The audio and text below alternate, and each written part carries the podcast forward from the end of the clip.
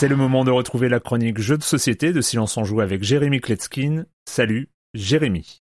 Salut Erwan, je suis conscient que ça fait quelque temps que je suis un peu déconnecté de la ligne éditoriale de Silence on joue, il y a une certaine dissonance avec ce que font les autres chroniqueurs. J'ai décidé de prendre sur moi, de faire un effort de rééquilibrage et cette semaine je vais donc parler d'un remake. Le jeu original est sorti en 1995 et donc vous me dites, non, non pas les colons de Catane, il était sorti en 95 oui, mais il était déjà pas bien à l'époque, il a mal vieilli, il y a beaucoup beaucoup mieux. Ça fait presque 30 ans, le début de la PlayStation 1, vous voyez, ouh, euh, Destruction Derby, euh, Battle Toshinden Arena, euh, injouable aujourd'hui. Mais 95, c'était aussi euh, Full Throttle, Chrono Trigger, Time Crisis, des jeux vraiment qui méritent des remakes. Et dans le jeu de société, ben, cette année-là, c'était la naissance d'un géant qui a beaucoup plus influencé l'industrie que les colons de Catan, de machin. Son nom, El Grande, un jeu dans lequel on va conquérir des provinces de l'Espagne médiévale. Valencia, Toledo, Castilla, Catalunya, Galicia, Navarra. Je suis désolé, je le ferai plus. Bon, les joueurs incarnent des Grandes qui sont les seigneurs locaux qui vont tenter d'obtenir de l'influence sur les différentes régions sans pour autant marcher sur les pieds du roi. El Grande, c'est le premier jeu qui a sublimé, qui a démocratisé cette mécanique des majorités. Les joueurs démarrent la partie avec des cartes dans leurs mains numérotées de 1 à 13. Les joueurs vont dans le sens des aiguilles d'une montre dévoiler une carte et cela va définir l'ordre des actions. Il peut être malin de garder les cartes 11, 12, 13 pour un peu plus tard dans le jeu parce qu'on ne peut les utiliser qu'une seule fois et euh, elles vous donnent un avantage certain. D'un autre côté, les cartes à petite valeur vous permettent de recruter plus de soldats pour votre réserve. Donc on peut décider d'amasser une plus grosse armée au début en laissant les autres joueurs euh, dépenser leurs cartes ou euh, être un peu plus sur le fil et euh, gérer les entrées-sorties. Lors des 9 tours qui composent une partie, les joueurs vont, dans l'ordre qui a été défini, choisir une carte action. Sont dévoilées au centre de la table autant de cartes action qu'il y a de joueurs, elles sont donc visibles de tous. Sur chaque carte sont indiqués un certain nombre de soldats que vous pourrez poser sur l'une des régions. Il y a aussi des actions bonus spéciales indiquées sur ces cartes. Ces actions vont permettre de déplacer des soldats d'une région à l'autre, de modifier la manière dont les régions vont rapporter des points, ou encore de déplacer le roi. Et ça c'est très important et stratégique, puisqu'une fois que le roi d'Espagne arrive dans une région, eh ben, on ne peut plus toucher à rien, on ne peut plus retirer de soldats, on ne peut plus en rajouter. Et les joueurs ne peuvent rajouter des soldats que dans les régions qui sont adjacentes à celles où se trouve le roi. Donc ça change vraiment tout. Et à la fin de chacun des neuf tours qui composent une partie de El Grande, eh ben, on va compter les majorités dans chacune des régions. Il y a trois valeurs qui sont indiquées sur chacune des régions sur le plateau de jeu,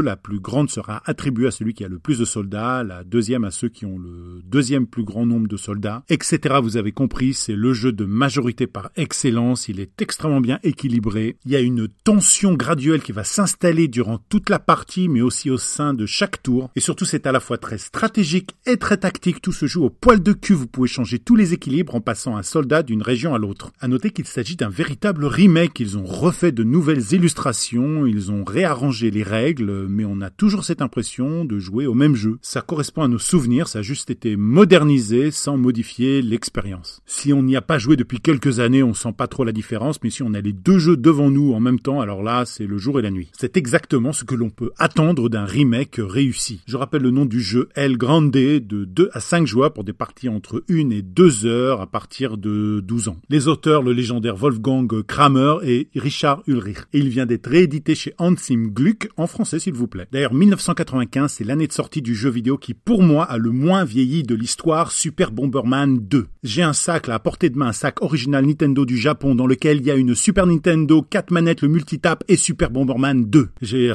j'ai toutes les émotions là qui me remontent. Je crois que je ferai des remakes plus souvent. Bye bye.